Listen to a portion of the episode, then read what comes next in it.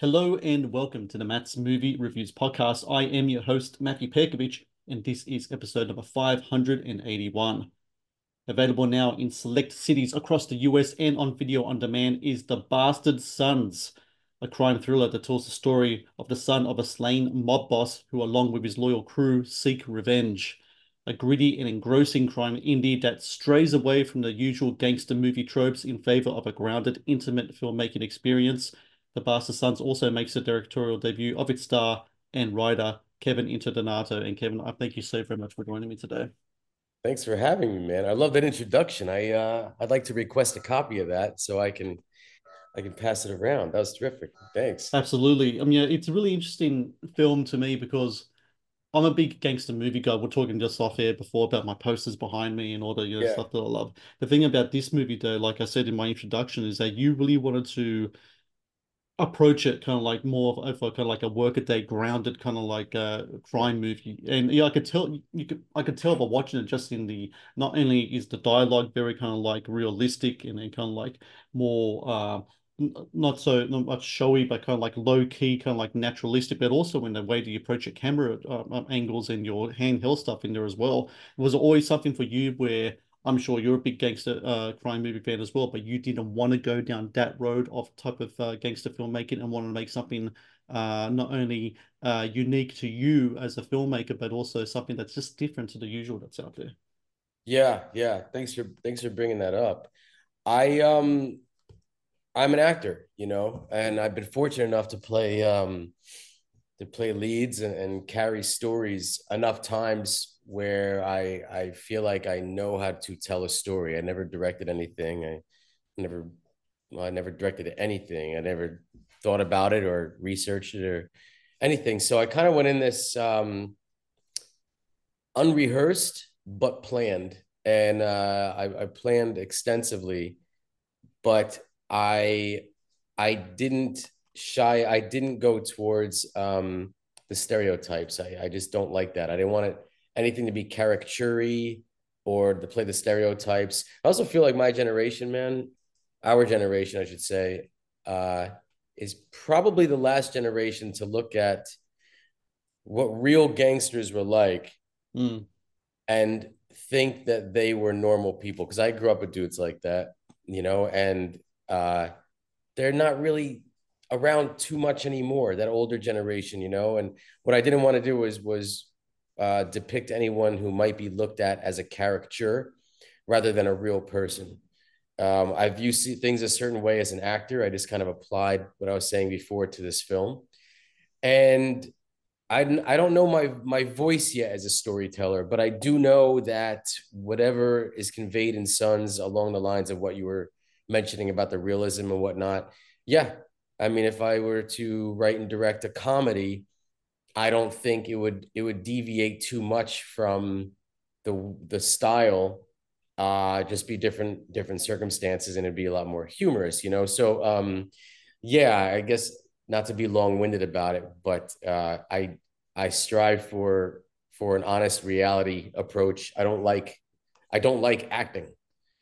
Uh, I like the term, the profession of it, but I don't I don't like acting, and I especially in these movies, it could come close to doing those characters. So I just thought about using real people and, and non actors too to to make it even seem even more. Half the cast is non actors. I just want to uh, backtrack a bit in regards to the process of, of making this film. I've spoken to a lot of um, filmmakers, especially indie filmmakers, about the impact that COVID has on them. On one end, of course, everything shut down. There's no work to be done. However, there is still work to be done in the creative process. A lot of people that I let's talk to especially directors and writers, they're hunkering down in their whether it be their basements or their office or whatever, and they're like, you know what, that script I've been thinking about writing the last six years, now's the time for me to really get on that. And you yourself, yeah. Kevin, you went on a bit of a writing spree during that time, on and, and a lot of that stuff's coming to fruition now. Malicious came out late last year, which I really enjoyed. I uh, talked to John Fallon about that movie. I really enjoyed your performance in that. Thanks, um, and Bastard Sons is like another kind of like result of that kind of writing spree as well. Um, when you were writing um, though, I'm just really curious though, when did where did the idea kind of come to you to even approach a movie like this? And did you even know then that you were gonna direct it as well? Were you writing that film with the intention of directing, or is that was that coming afterwards? Yeah, afterwards. Um, like you mentioned about you know what what COVID did to everybody. I too was the guy hunkered down in my basement. I had a uh, God when COVID started. My daughter was five months, five months, and um, I didn't know what to do, man. You know, I was like, I gotta work. I gotta figure something out. And it's not just you know being a an actor wanting to stay productive, but it's a father wanting to make sure that I, you know, could put food on the table and at least Mhm. ensure that. So I pounded out. So I ended up writing three screenplays uh, pretty quick. Bastard Sons was the first one. Um, that, oddly enough, was a different title years ago. I auditioned for a movie that a friend that that this kid was that uh, was casting in New Jersey. I auditioned for the lead. He gave me the lead. Financing fell through. That was 15, 16 years ago. And I stayed in touch with this guy. His name is Glenn Rodriguez. And I moved to Los Angeles. Glenn moved to Los Angeles. We stayed in touch. We worked together through the years, did a couple shorts. And um, I ended up moving back to New Jersey. Glenn moved somewhere else. And then COVID hit. And I was like, man, remember that script you had years ago? And he said, yeah. Now, granted, he was 18 years old, 17, 18 years old when he wrote it. Hmm. But I said it was a really cool concept. It's about these five guys that grew up together. They were like brothers, you know. It wasn't too deep. You know, he was a young kid that wrote it. But I like the idea of these these guys that grew up like brothers. And I'm like, how close could brothers really be unless they were like somehow blood related? So um I had a story in mind. I put it on it. I told Glenn about it. He said, go for it. I wrote the script. And then I bounced a lot off of Glenn and um, you know, made tweaks and adjustments and everything. So it was actually derived on something that from something that was written by a 17 year old, 18 year old kid 15 years ago. And uh, it's where it came to be. Whole new story, whole new everything. But uh, that's how it began. Something about uh, your film, and I think in a lot of um, crime gangster movies, there's something very Shakespearean about them because it deals with a lot of things, power plays, betrayals. Um, there's a family aspect, even if it isn't blood related. Um, there's a family aspect. I don't know, with this movie, I felt there was a little bit of kind of Hamlet in there as well, you know, in regards to uh, a father being usurped from the crown and then a son, you know, battling demons of the past and, and, and the ghosts of the past to try to go forward. Um, does that come into context in any way, like Shakespeare, or anything like that at all? Or is that or is that something that's so embedded in gangster films anyway that kind of comes through naturally in the genre in the genre itself? I've picked up on that in gangster films as well. You know what's funny, man? This is it, it it's a it's the Bastard Sons is a, is a gangster film. Yeah. It's a realistic gangster film, but I never saw them as gangsters. Um, I just saw them as normal guys, like kind of guys I grew up with. And they just so happened to be raised into a, a crime family.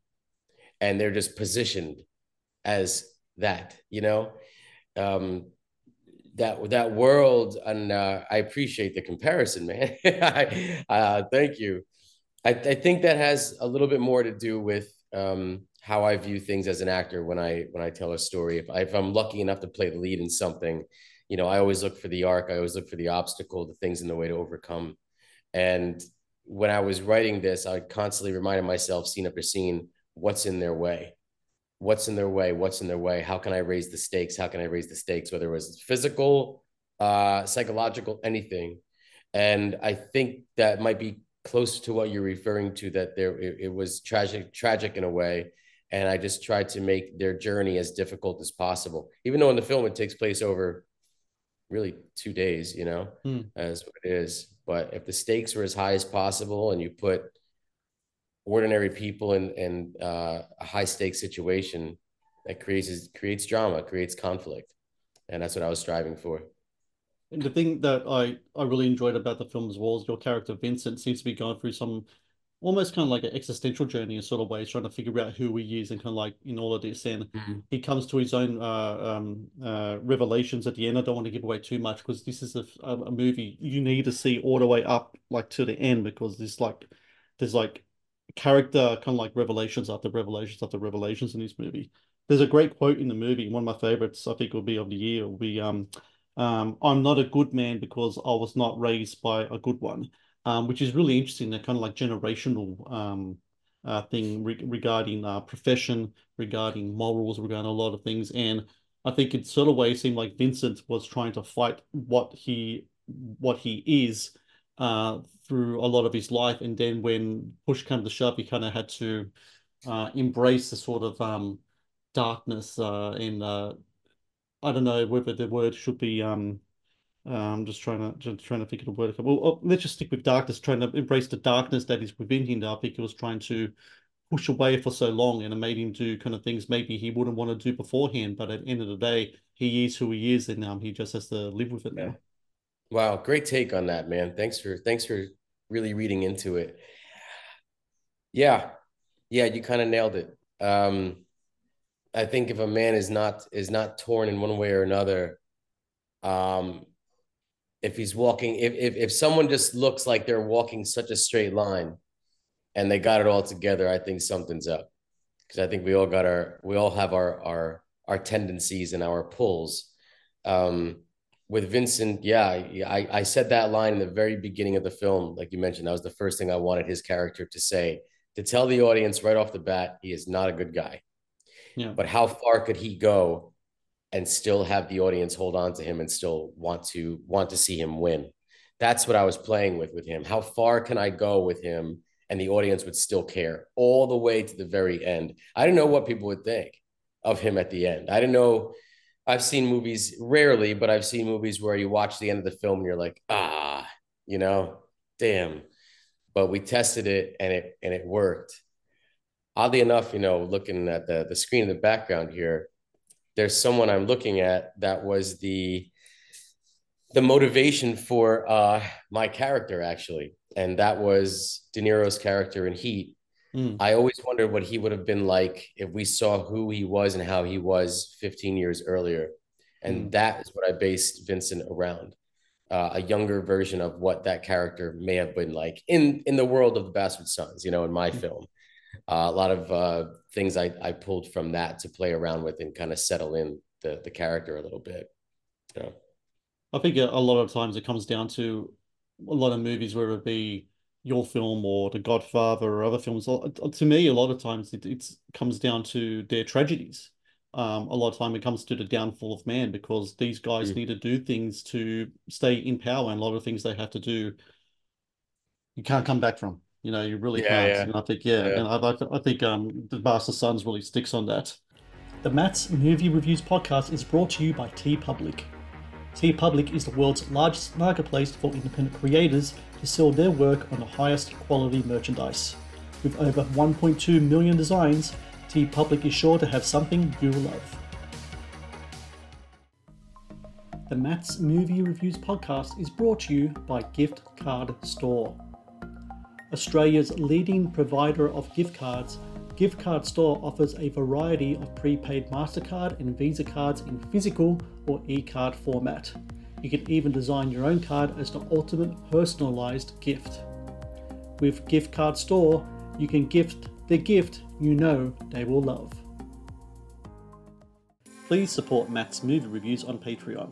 Get access to exclusive content, request movie reviews and top 10 lists, and help support my work please click on the Patreon link in the description below. Um, you know, I was listening to an interview that you did um, a few months back, and you were talking about how when you were in Los Angeles, um, on on sets of TV shows and films and etc., there's a lot of downtime, and in that downtime, um, a lot of people tend to just go off into their own little world. But you were always kind of like sticking around and, and trying to learn and trying to take in as much as you can from productions and such. I imagine you would have had been as been around a lot of different directors and a lot of bit of mo different movie sets. When you take all that experience and you put it into your own movie, and now you're the director as well as a star and a, a producer in the film, um, how much of those lessons from from the, the everything in your career um, was so important to to at that point uh, in your time where you're like, look, now I'm the guy calling the shots, I'm the guy behind the camera, because um, I'd imagine that it would have been a daunting task, but, but having that much experience behind you, I'm, I'm sure that would have been a, a bit of a cushion, uh, especially on those hard times when uh, you might have had to might have to fall uh, a few times before um, you can realize uh, the, the right path to go on. Yeah, I hear you, man.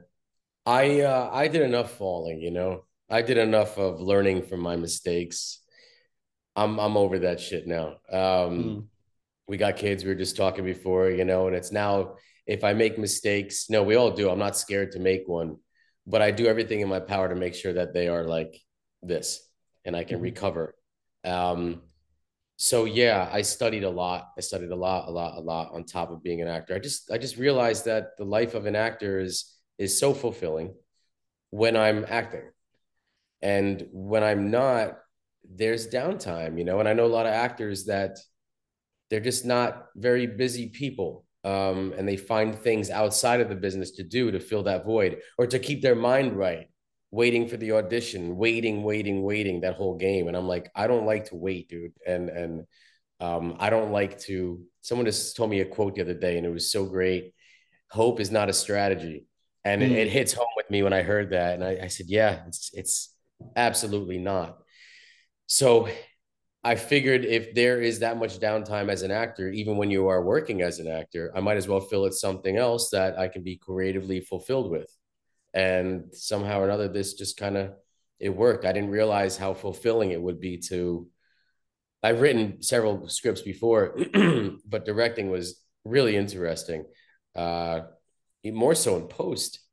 I really really enjoyed post the cuts uh, the sound the sound editing the sound design the score uh, i really enjoyed all of it and i'm glad i took that journey with it so yeah i learned a lot i picked from people i learned maybe i would say i learned more what not to do mm-hmm. or how not to be. And then from an actor's perspective, how it felt on set with everyone on, you know, on set, especially with the first AD and the, and the director, and how that, those relationships were and what worked best for me.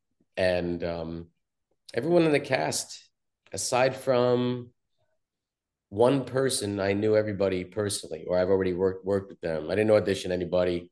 I feel like that's kind of insulting. I, I know enough actors. I've been in the game long enough now. It's like, do I really need to audition someone that I know and I already know their work? It doesn't make sense. I know they can do it. So I, it's always been flattering to me if someone offered me a role and I just wanted to kind of give that back.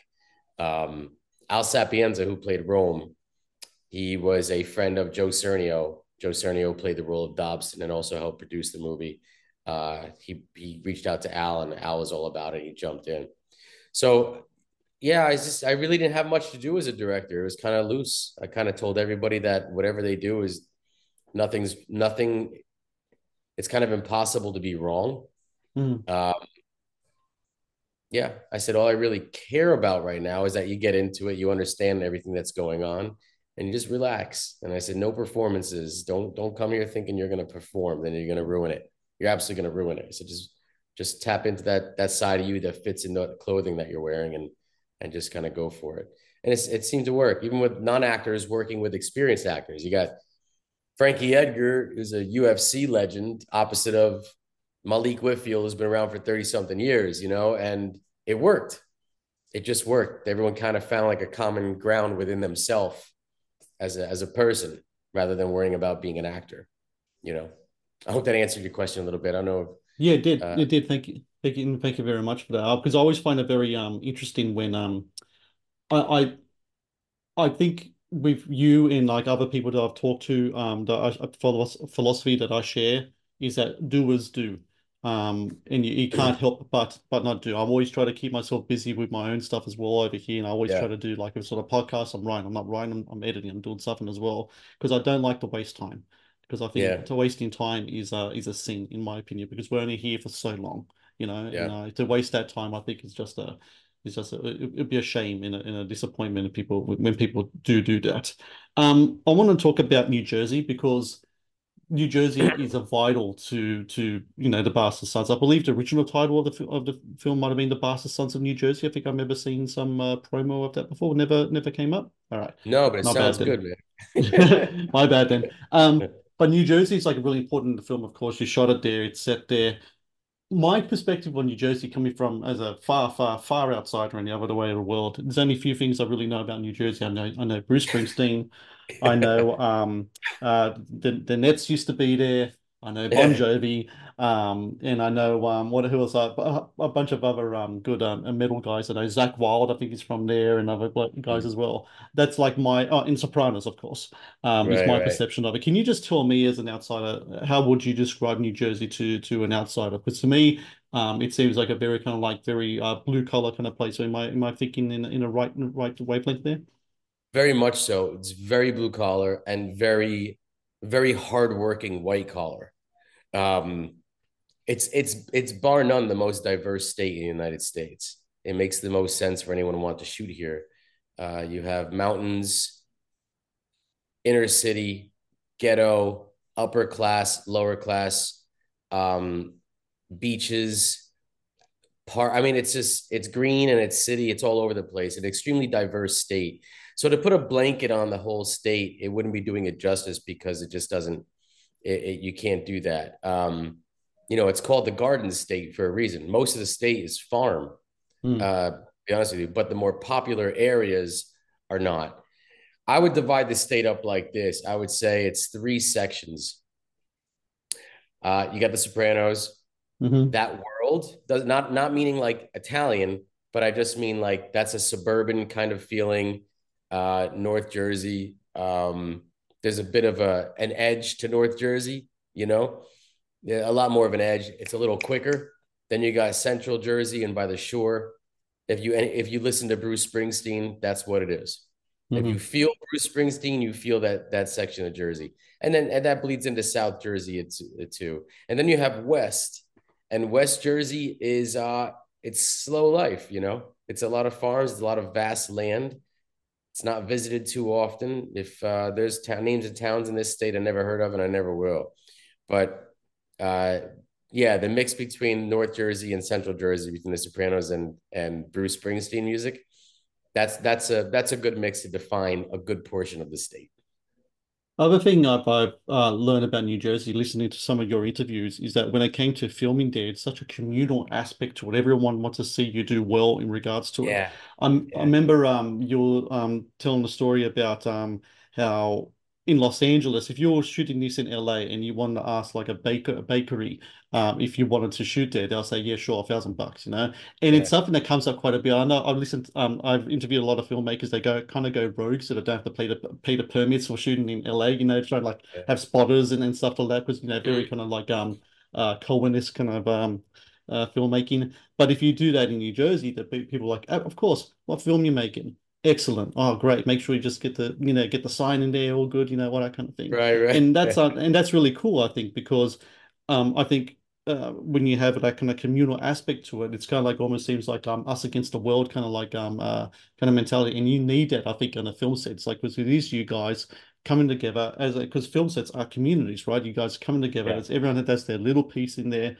um, and uh, to have kind of like the outer world where you're filming in uh, take part in that as well and like giving you reassurance and giving you pride and having your back i'm sure that's a really cool thing for you uh, not only as a son of new jersey but like um, directing your first movie as well. Yeah i you know i felt safe here man.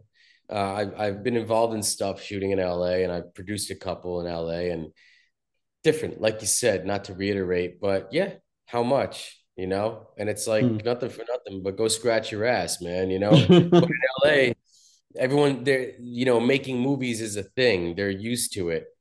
In Jersey, in these rural areas that are not used to it, you know, I think at heart, everyone's a movie fan or a TV fan. I don't know anyone mm. that hmm. really is. I don't know anyone that doesn't watch movies or talk about it over dinner or whatever. So if you present them to that, oddly, they're more grateful, you know, and and out of the goodness of my heart, even if they don't want money, I'll flip them a couple bucks. You know what I mean? To say thank you. That's that's the feeling you get. And when you got that that good energy coming from a location owner, which is in the form of a friend, family member, friend of a friend, friend of a family member, whatever it is, it just makes such a nice cohesive unity uh, community to make that movie. It, it just really brings everybody up. It's not about the money, you know, and it definitely helps when you don't have a lot of money. So it's, yeah. it's big time, as you know. So I was really, really fortunate, man, to make this film, and I and I look forward to making another ones too. We had a small crew, man. I think we had uh nine people total. Wow. Including, yeah, not including myself, but um, and that's with like maybe two PAs. So it was tight. It was tight, but uh, everything was very specific. I had a team of warriors with me, real, real nasty, badass, awesome people, you know and they just kicked ass every day and, and everyone cared about the movie everybody and i'm glad they did because it shows Um, not to get too far ahead of ourselves here, but I heard that um you have kind of like got a pitch together of a potential sequel uh to the Bastard Sons, and um I think there could be something really cool cool there because you know continuing on with the um uh, Shakespearean theme I was talking about before. Now Vincent uh, is going to approach the era of his life where heavy lies the crown. Like he's on top of the, he's on top of that uh, he's he's Yeah. on the throne now, right? So what now? You know, and um, and to me, I don't know about you, my one of my favorite um one of my favorite movies is The Godfather Part Two because I loved watching how Michael kind of dealt with that kind of um uh, thing of where now he's in charge, he's the man, you know, and I'm really interested in how Vincent kind of handles that as well. So, um. What do you think in so far that is, of course it's going to all generate on the success of, of the Bastard Sons and I, and and I and I urge everyone to watch it so we can get that uh, to this to be a successful movie. But if it does do what I'm hoping it does do, are, are we going to see more Vincent and his crew in the future, you think? Thanks, thanks, man. I appreciate that. Yeah, we definitely are. I I have it in my head already. I already that on paper. I know it's gonna happen.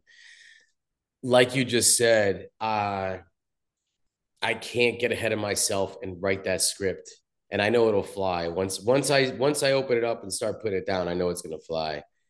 But I can't do it until I know it makes sense to do it. And the only way I'll Mm. know if it makes sense to do it is if you know people respond to this film and, and see how it does. If there's a warrant for it, yeah, without a doubt, I love it. I have it all figured out already. I, I knew a while back. Um, the stakes in Bastard Sons are are high, but the stakes in the sequel are through the roof. Yeah. Yeah, I don't Uh, want to I get too much away yet, no no no I I I I, I, you know, I wouldn't ask you to either because I think um I think it'll be great to see that because I'm I'm a big fan of the Bastard Sons. I'm a big fan of crime movies, a big fan of gangster movies, and I love what you've done with the Bastard Sons because it is, oh, thanks, it's like it's it's what I like, but it's different, and that's what I, I really enjoy. I like them when filmmakers take something and they mess around with it and mess with convention and then make it their own. And I think what you've done Yeah, here, Kevin, is exactly that. And for everyone out there listening, the Bastard Sons out now, select cities across the US and on video on demand. If you can see it in cinemas buy that ticket, watch it in cinemas, support independent filmmakers. Industry needs more independent filmmakers getting their films in cinemas.